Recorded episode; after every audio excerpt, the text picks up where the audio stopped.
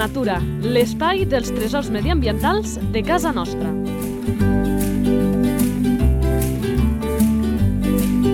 Un espai conduït per Francesc Balanyà.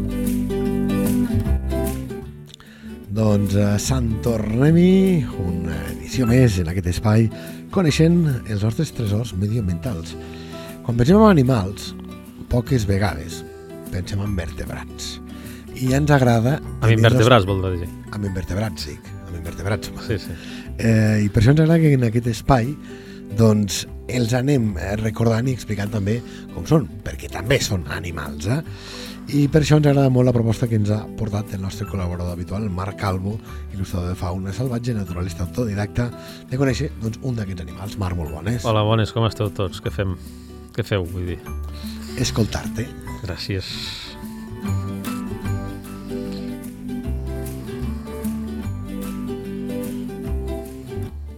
La fitxa tècnica. Nom comú. Escanyapolls o cèrvol volador? Escanyapolls o cèrvol volador. Nom científic. Lucanus cervus.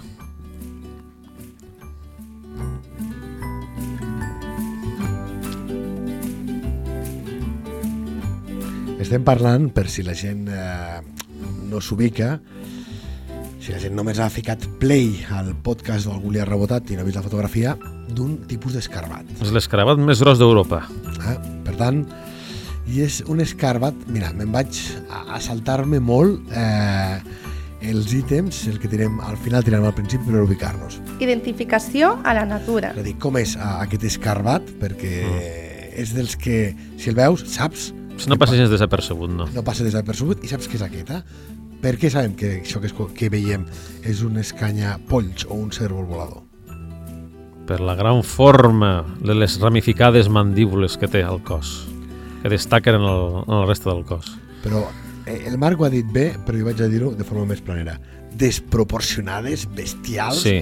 És a dir, eh, té com unes mandíbulotes davant molt grans. Com molt unes llargues. tenaces Com unes, ten- sí, com si portés unes tenaces a, al final del cap, eh? Per amb uns, amb una mena de càndils addicionals, tres càndils, i unes lleugeres i, una, i un perfil aserrat als, als costats interiors del començament del, de les mandíbules, que tenen més forma de banya que de mandíbula. Sí. Eh, això, però són els mascles, les femelles no tenen el mateix. Les femelles tenen unes mandíbules molt més curtes, punxentes, i aquestes sí que fan mal quan mosseguen. Hm, després en parlarem d'això. Mm. Està ahí podemos leer. Va. Sí, fins aquí. Podem... Esperança de vida. Que sent un insecte, m'imagino... Sí, té que- unes fases. És una vida amb unes fases molt determinades. Té un desenvolupament com a larva, un desenvolupament larvari molt lent, d'entre 4 a 6 anys. De 4 a 6 anys. Sí, està mastegant fusta morta durant 4, 5 o 6 anys. Això, no ho he sentit mai. Tremendo. Bueno, és molt típic això, amb molts insectes i, i altres i en crustacis passa molt això. Les larves se passen més, més temps de la seva existència com a larva que com a adult. Papallones, també, alguna. Sí, i mira, per Que exemple, només se converteixen en papallona per reproduir-se. sí, uns 5-6 anys com a larva, bueno, 4, 5, 6 anys, i després com a adult tan sols 4 mesos. Caram. Sí, sí. Que trist. Eh, Segons sí. com tu miris. Clar, clar, clar, clar. Més escandaloses, per exemple, els, els efemeròpters, que per això en diuen efímeres, efemeròpters. Com a larves estan uns anys i en canvi com a adult un dia. Per la gent Escandalós. que són profans amb la matèria, quins, quins animals són efimeròpters? Són uns insectes d'origen aquàtic que fan grans explosions com a adults i estan sobretot als medis, medis fluvials. I com li diem de forma planera? Digue'm en algun per ubicar-nos. Efímera.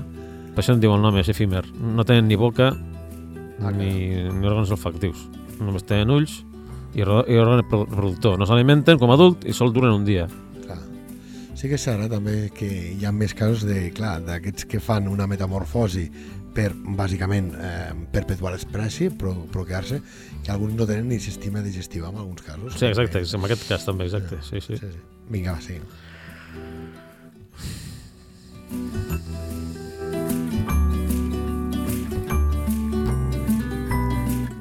Me'n vaig ja Alimentació. amb el dubte d'haver escoltat el Marc i dir eh, clar, entenc que haurem de diferenciar fase d'escarabat, aquesta de 4 mesos, de la fase larvària. Sí, com a larves s'alimenten bàsicament de fusta en descomposició. Arbres morts surten del terra, de, del paquet dos que deixa la femella, i bueno, s'enfilen amb un arbre que estigui, mal, que estigui feble, amb malalt o vell, bueno, molt vell o, o delicat. No? Llavors comencen a mossegar per dintre, per l'interior de l'arbre, la fusta en descomposició. Estan allí uns 5 o 6 anys alimentant-se de la fusta morta i no són una plaga perquè s'alimenten d'arbres fotuts, o sigui, d'arbres que estan en mal estat, no s'alimenten d'arbres sants. L'arbre sa té la fusta molt més dura i per tant no és atractiu no tan sols per les larves de qualsevol insecte, sinó ni tan sols pels picots, per exemple. Mm -hmm. no és, un arbre sa no és atractiu per un animal menjador de fusta. Sí. Clar, clar. Eh, I deu ser sempre ho diem, eh? i ens va bé aquests casos, jo sempre ho exemplifico, que la gent diu, ostres, aquest bosc està, podem dir en un altre espai, eh? Ostres, que fatal, aquí hi ha arbres morts, o sigui, algú hauria de treure això, no? Com si fos Sí, exacte. allò, una Si fos un zona estorbo. de jardineria Sí. que cal ficar bonic. No, no, tot el bosc, i això no ve d'ara, sinó, i, i és una evidència el que dic, eh? però val la pena recordar-la, ve de l'evolució de milers, milions d'anys en què les espècies han sapigut aprofitar doncs, en les diferents oportunitats que li dona l'entorn. I un arbre mort és una oportunitat menjar, que és menjar per, a diversos nivells. ah, clar, per, aquests, per aquestes larves, per exemple, però per qui es menja aquestes larves, com els picots. Claro, es menja, o sigui, hi ha larves que, men que aprofiten la, la fusta d'arbres morts, fongs, perquè hi ha bolets que surten gràcies a, als arbres morts, sí. a Sí. troncs morts, Sí, cal sí. dir-ho en compte. això. Hi ha larves, hi ha insectes, hi ha ocells que es mengen aquests insectes i a part a part que hi ha refugi, i a més és que refugi, Sí, refugi per animals que busquen, ni, busquen per fer el niu. Els picots, per exemple, necessiten la fusta més aviat tova per, per, per fer niu, no? Si ho I- mira, per exemple, el nius de picots, a vegades veus amb un arbre viu, amb un xop, per exemple, recordo, perquè jo al bosc de Ribera hi vaig sovint, a diferents trams del Segre, i és relativament fàcil veure un niu de picots, un arbre Sí. sí. mort eh, en veu ràpid, però amb arbres vius, eh, clar... Ah, que estan sans, no, no vius, que estiguen sans, o sigui, no, no fa amb, amb arbres saludables. Sí, no, no, no. Sí. Volia dir que d'un arbre que està... que tu el primer que dius, ostres, aquest arbre està viu, com és que el niu ja ha fet el... Eh, per, per què volia dir el picot ja ha fet el niu?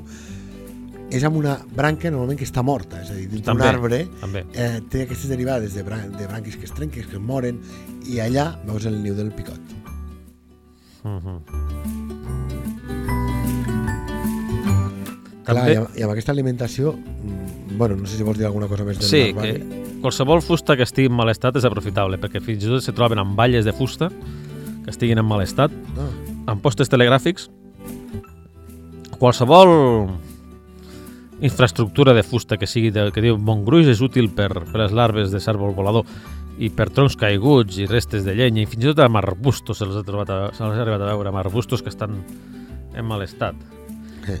I, bueno, sobretot, sobretot, sobretot, cal remarcar aquí una cosa clau dels, pel desenvolupament del cèrvol volador, que és que necessita arbres de fulla caduca. O sigui, amb coníferes no s'hi trobarà mai, perquè la resina mateixa de l'arbre produeix irritacions, intoxicacions a, a tota mena d'insectes. De, de fet, són pocs els insectes que consumeixen coníferes, per, per, precisament per això, per la resina, pels efectes de la resina i els olis que generen aquestes coníferes.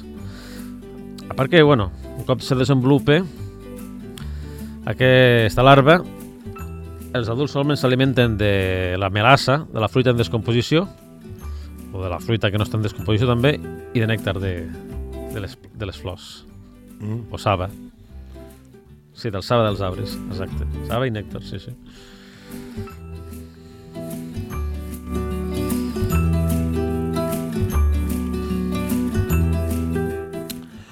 Clar, jo sempre dic que els ítems que anem disparant doncs s'interrelacionen entre si perquè eh, quan el Marc ha explicat alguna cosa, un se'n pot imaginar eh, què dirà amb un altre ítem, i crec que aquest és el cas. Hàbitat. Que si ha Hàbitat. dit eh, quins tipus d'arbres li agraden i quins no, doncs això determina l'hàbitat, Exacte, menja fusta. És un amant dels boscos de fulla caduca. On hi roures, faigs, tilers, freixes, nogueres...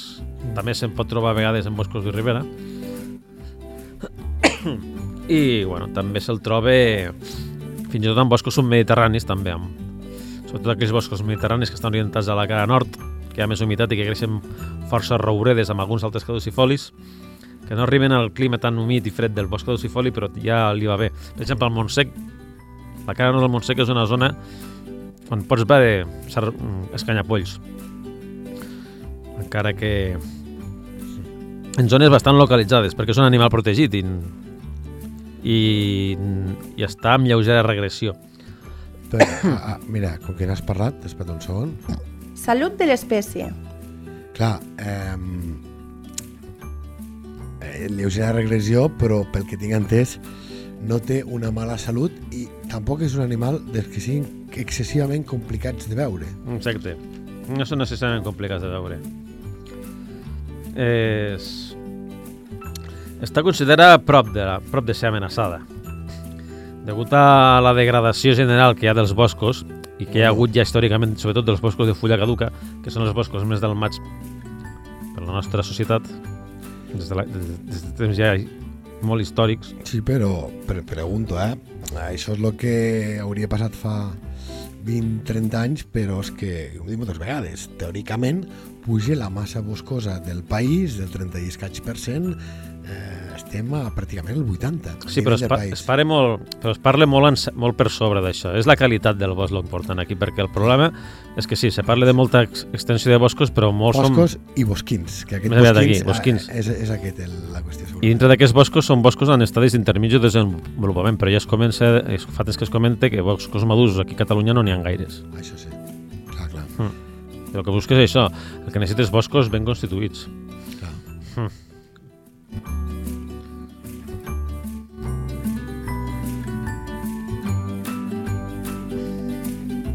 Distribució. Distribució per tota Euràsia, ai, per tota Europa central i meridional, fins al sud d'Escandinàvia, també està a les Illes Britàniques, i també se'l troba al Pròxim Orient, fins a Turquia, el Caucas, el nord de l'Iran, que hi ha sorprenent bons boscos molt antics i molt biodiversos. Un dels, allí hi ha uns dels boscos més biodiversos de, de la part eurasiàtica. Sí, sí, a part, i, bueno, i a part que també està en algunes zones del sud-oest de Sibèria en, con, amb, en contacte amb Kazakhstan, que hi ha també hi ha unes zones allí de mosaic de boscos de fulla caduca amb estepes. Que hi- el, bosc de, el mosaic de, de boscs caducifoli amb estepa també li va bastant bé com a hàbitat per, per reproduir-se i per viure-hi. I amb aquests hàbitats, eh, quina Activitat. hi fa? És a dir, Activitat. és nocturn? Eh, És crepuscular, més aviat. Crepuscular. O també... Bueno, també se'l pot, Sona, eh? matí al mig, també se'l pot trobar de matí. sí, com tants altres animals que prefereixen la foscor, amb aquesta Sí. crepuscularitat, perquè sempre te diuen allò de que se'ls pot veure pel matí. Sí, Sí, és una... do- Sí. Apareixen a principis de maig, mm, de sota terra, i estan fins al setembre. Sobretot són molt actius, com dèiem, als vespres, no? I les femelles el que fan és, un cop surten, bueno, no un cop surten, no, un cop ha, ha, ha acabat el període reproductiu, deixen un paquet d'ous de fus, a la fusta morta, sobretot al terra, que es troben al terra, sí. I, bueno, les larves són cegues i tenen una forma de C. Són d'un tamany força gros, uns 10 centímetres, Clar, perquè d'allà n'ha de sortir, recordem-ho, l'escarabat més gran d'Europa. sí, i paradògicament podria dir-se que són gairebé més grans que l'adult. No és la primera vegada que hi ha animals sorprenent més grans que a sobre la larva és encara, pot ser encara més gran que l'adult. Ui, jo ara, mentre anem parlant, me ficaré la imatge perquè ah, estic pensant que haver una larva que vaig veure, perquè no li fico cara, no la conec a la bona larva de les canyapolls. Això aquí, a l'ocell que se'l trobi, que es trobi a la larva, trobi un manjar he menjat per una tremendo, sí. Troba un bon entrepà d'escarabat i amb Correcte. truita que, que s'hi llepa els dits. Vaig a disparar aquest ítem que no teníem previst per avui, però Relació amb els humans. jo vull dir que eh, sé que algunes persones feien allò de alguns insectes de col·leccionar-los i ficar-los en formó. Mm. Val? I jo, amb una persona bastant propera, tenia quatre o cinc coses, ara és impensable, eh, però parlo de fa 40 anys, eh, 40, perdó, 35 anys, i un era aquesta bèstia parda. Vale? Mm. I en tenien un de dissecat també, o sigui, tenien una d'això i un de dissecat, que jo recordo per dir ostres, era un nen, dic, això, això d'on ho has portat? Perquè em sonava, és un escarabat que si tu el veus, te pot sonar amb una pel·lícula, perquè hi ha aquesta iconografia d'Egipte i tal, la iconografia de l'escarabat amb les mandúbulos molt grans, i jo me venia com, això no deu ser d'aquí, no, no, d'aquí vaig agafar allà, dius, com ha de ser aquesta bèstia parda, jo recordo, perquè era un nen, que deia, ostres, jo no surto sabent que hi ha aquesta bèstia, perquè té aquestes mandíbules tan prominents que no deixen de- de- d'impactar, de, de ser curioses, per cert. He dit, ser curioses mandíbules i va perfecte per fer el que faig ara. Curiositats. Mm, curiositats, que bueno, que és la seva forma de lluita ritualitzada per, en períodes reproductius que tenen els mascles, no?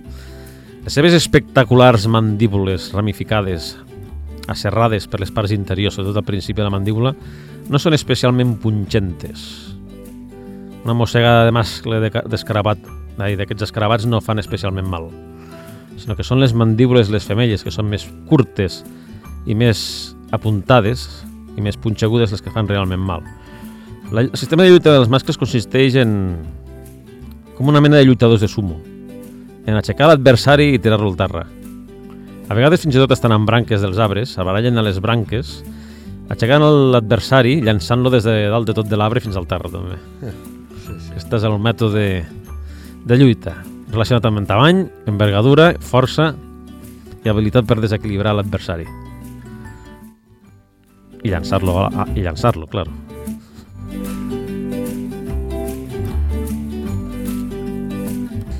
pues mira, diria que sí que el que havia vist eh, de larva era precisament d'escanyapolls, però estic veient aquí una imatge. No n'he trobat gaires, eh? He hagut d'anar a la Viquipèdia, Estan eh, dintre. al, al Google Imágenes, Sol, solen estar molt a l'interior dels, dels troncs. però jo et dic que eh, no sé per què, a vegades eh, i sí, sí, és la que m'imagineu. Clar, i aquí està dibuixada i és que és més llarga que l'escarabat com a tal, eh? Sí. És gran. Si vols, es faig una descripció de la larva. Sí. Sí, sí. Bueno, té un color crema, una mica, translús, una mica translúcid, unes mandíbules punxegudes per, adaptades per, ma, per matxacar la fusta, per esmicolar-la, punxegudes i dures, i també té unes potes ataronjades en forma de rasqueta, amb, unes, amb uns raspallers per comunicar-se amb les larves a base de rascar aquestes rasquetes que tenen amb, amb les potes. I després té una peculiaritat amb el, amb el, té una peculiaritat amb el cap també, que és... Um, Una peculiaritat és que els, jo estic pensant Sí. en el tema dels colors, que sí que em sona això, el, el color que has dit. sí. Les potes són sis, un potes de color taronja, i, bueno, i té la... El, el cap és d'un color marró. De, no, espera, el, carrer, el, el, sí, el, el cap és d'un color ataronjat, si no recordo Sí, malament. ara l'he trobat, me n'he hagut d'anar al nom científic, el cap és ataronjat i sí, sí, Després- és, és un bitxarraco, eh, personal. Des, sí, després de 4 o 5 anys fan una, una, una pupa, que vendria a ser la forma de l'adult, però molt tendre, que de color blanquinós, clar, clar. sota terra, i durant uns 3 mesos és quan fa la transformació a adult.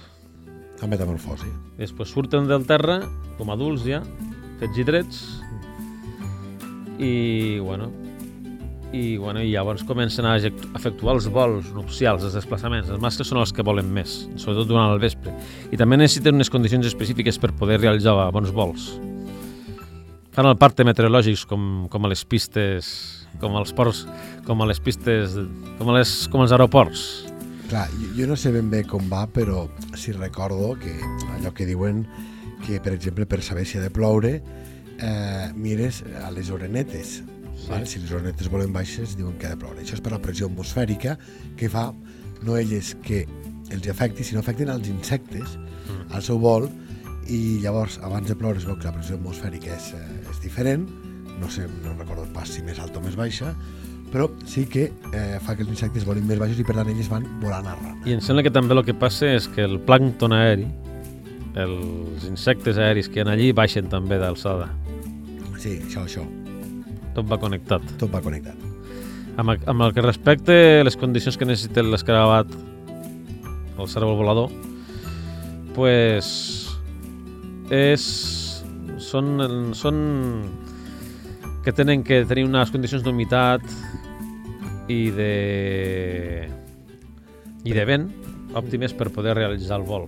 O sigui, amb poc vent i poca humitat, sobretot. I estan volant fins a la segona meitat de juny, més o menys. Les, les femelles són més actives, són menys actives i romanen més al terra, sota els munters de fusta, sota els troncs caiguts. I, bueno, no varia molt la distribució entre sexes, però els, els, els mascles són els que busquen més activament a les, a les parelles, no? a les femelles. I, bueno, a vegada, una vegada passat el, el cicle reproductiu, doncs és quan ponen els ous i els mascles i les femelles moren, no? Això entre finals d'agost i setembre.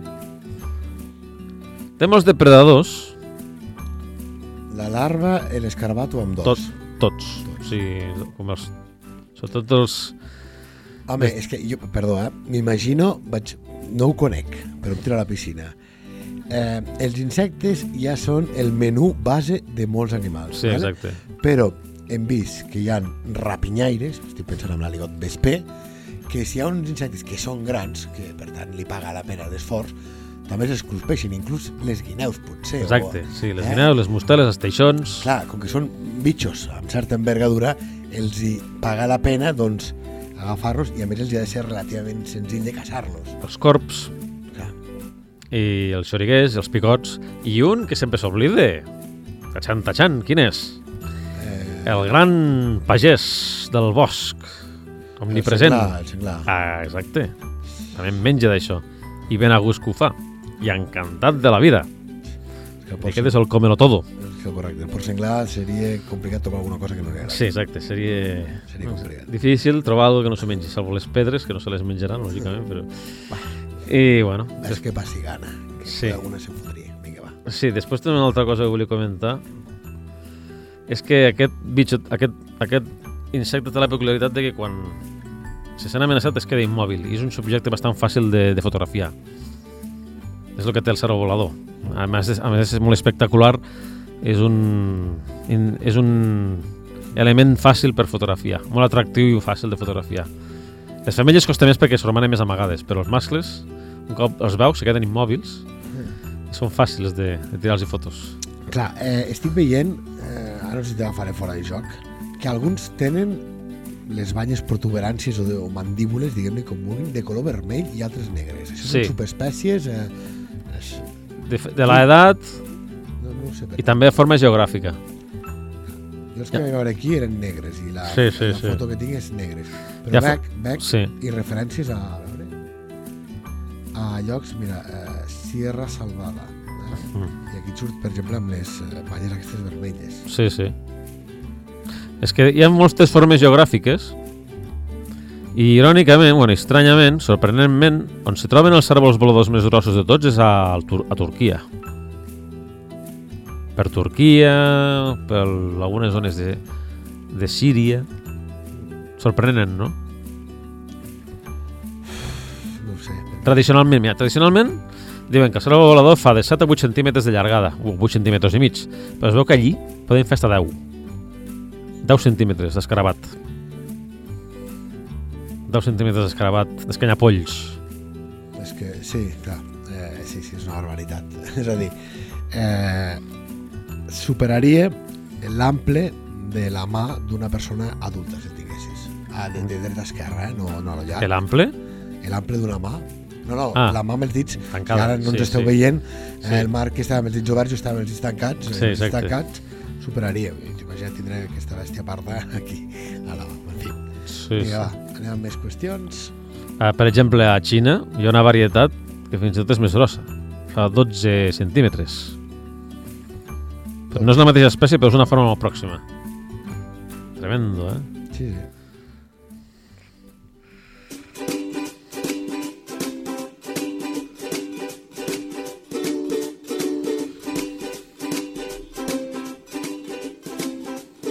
Sabies que... Clar, anem dient tremendo, sobretot pensant en els mascles, per Sí. aquestes mandibulotes, eh, que és el que segur que impacta la gent de primeres. Jo he explicat la meva experiència amb la meva infantesa tota tendra, veient allò. Val? Però d'aquestes mandíbules és important dir, Marc, Sí, que bàsicament és per aixecar. La funció que tenen és de força, d'aixecar i de subjectar, no de mossegar. I per tant, als humans Ara, es pot donar algun cas de que algun escarabat trenque, se, se trenque la mandíbula. He vist alguna foto, si no recordo malament, de d'algun d'aquests combats ritualitzats tan, incru tan cruents que s'ha de trencar la mandíbula d'un dels contendents. però volia dir que aquesta mandíbula, si no vaig errat, Mm. com, com a fet també curiós, és que eh, no ens hem de pensar que ens faria mal amb un humà, que té, perquè tallaria, te tallaria el dit. Eh? No, tant com talla no, però... Home, potser fer-te algun foradet potser sí que te'l faria, però no és lo habitual, perquè no són, a- no són a, aquestes tenaces, aquestes pinces que té, no són, afil- no, són, no estan esmolades. I tampoc té la, la bèstia prou força, no? Entenc, entenc. Home, de força ni té. Això no es pot descartar. No es pot Home, discutir. però, vale, eh, en relació al seu pes, com allò que diuen eh, l'escarabajo pelotero, Ja. que, que, que dius, ostres, una formiga, per el seu pes corporal, eh, té molta força, perquè pot moure 10 vegades el seu pes, els humans això és impensable, no? Però, no sé, eh, entenc, i jo tenia entès això, que les mandíbules que, són, que fan por, però que els humans no... no Sí, però jo no fer- subestimaria... no, no, és que ho dic i em puc equivocar, eh? I ho dic i per això t'ho preguntava si en sabies alguna cosa. Em sonava això, en fi. Que no puguin... Que no facin tan...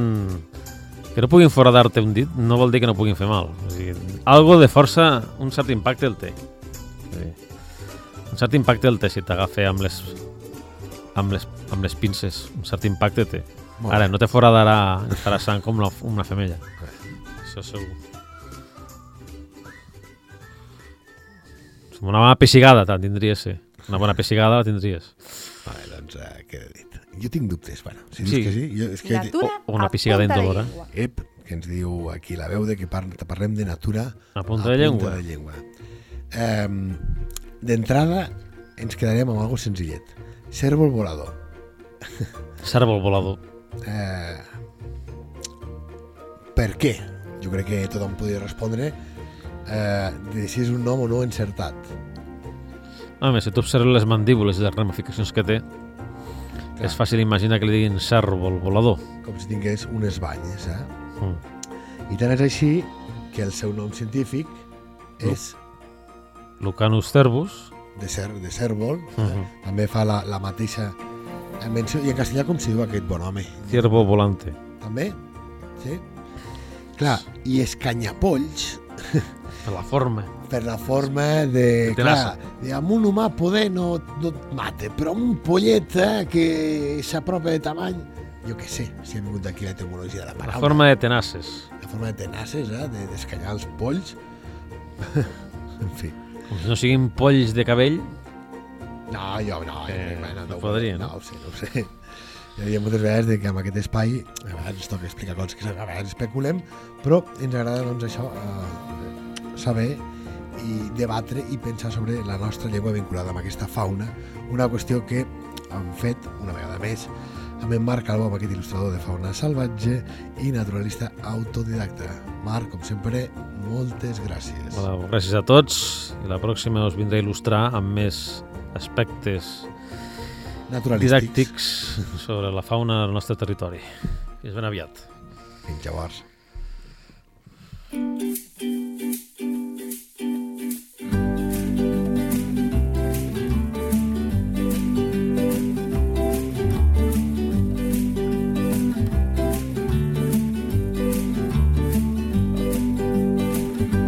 La teva entitat vol explicar un tresor de casa nostra? Un animal, una planta o un indret? Si és així, envia un correu a lleida24 arroba lleida24.cat. Lleida Natura, l'espai dels tresors mediambientals de casa nostra. Un espai conduït per Francesc Balanyà.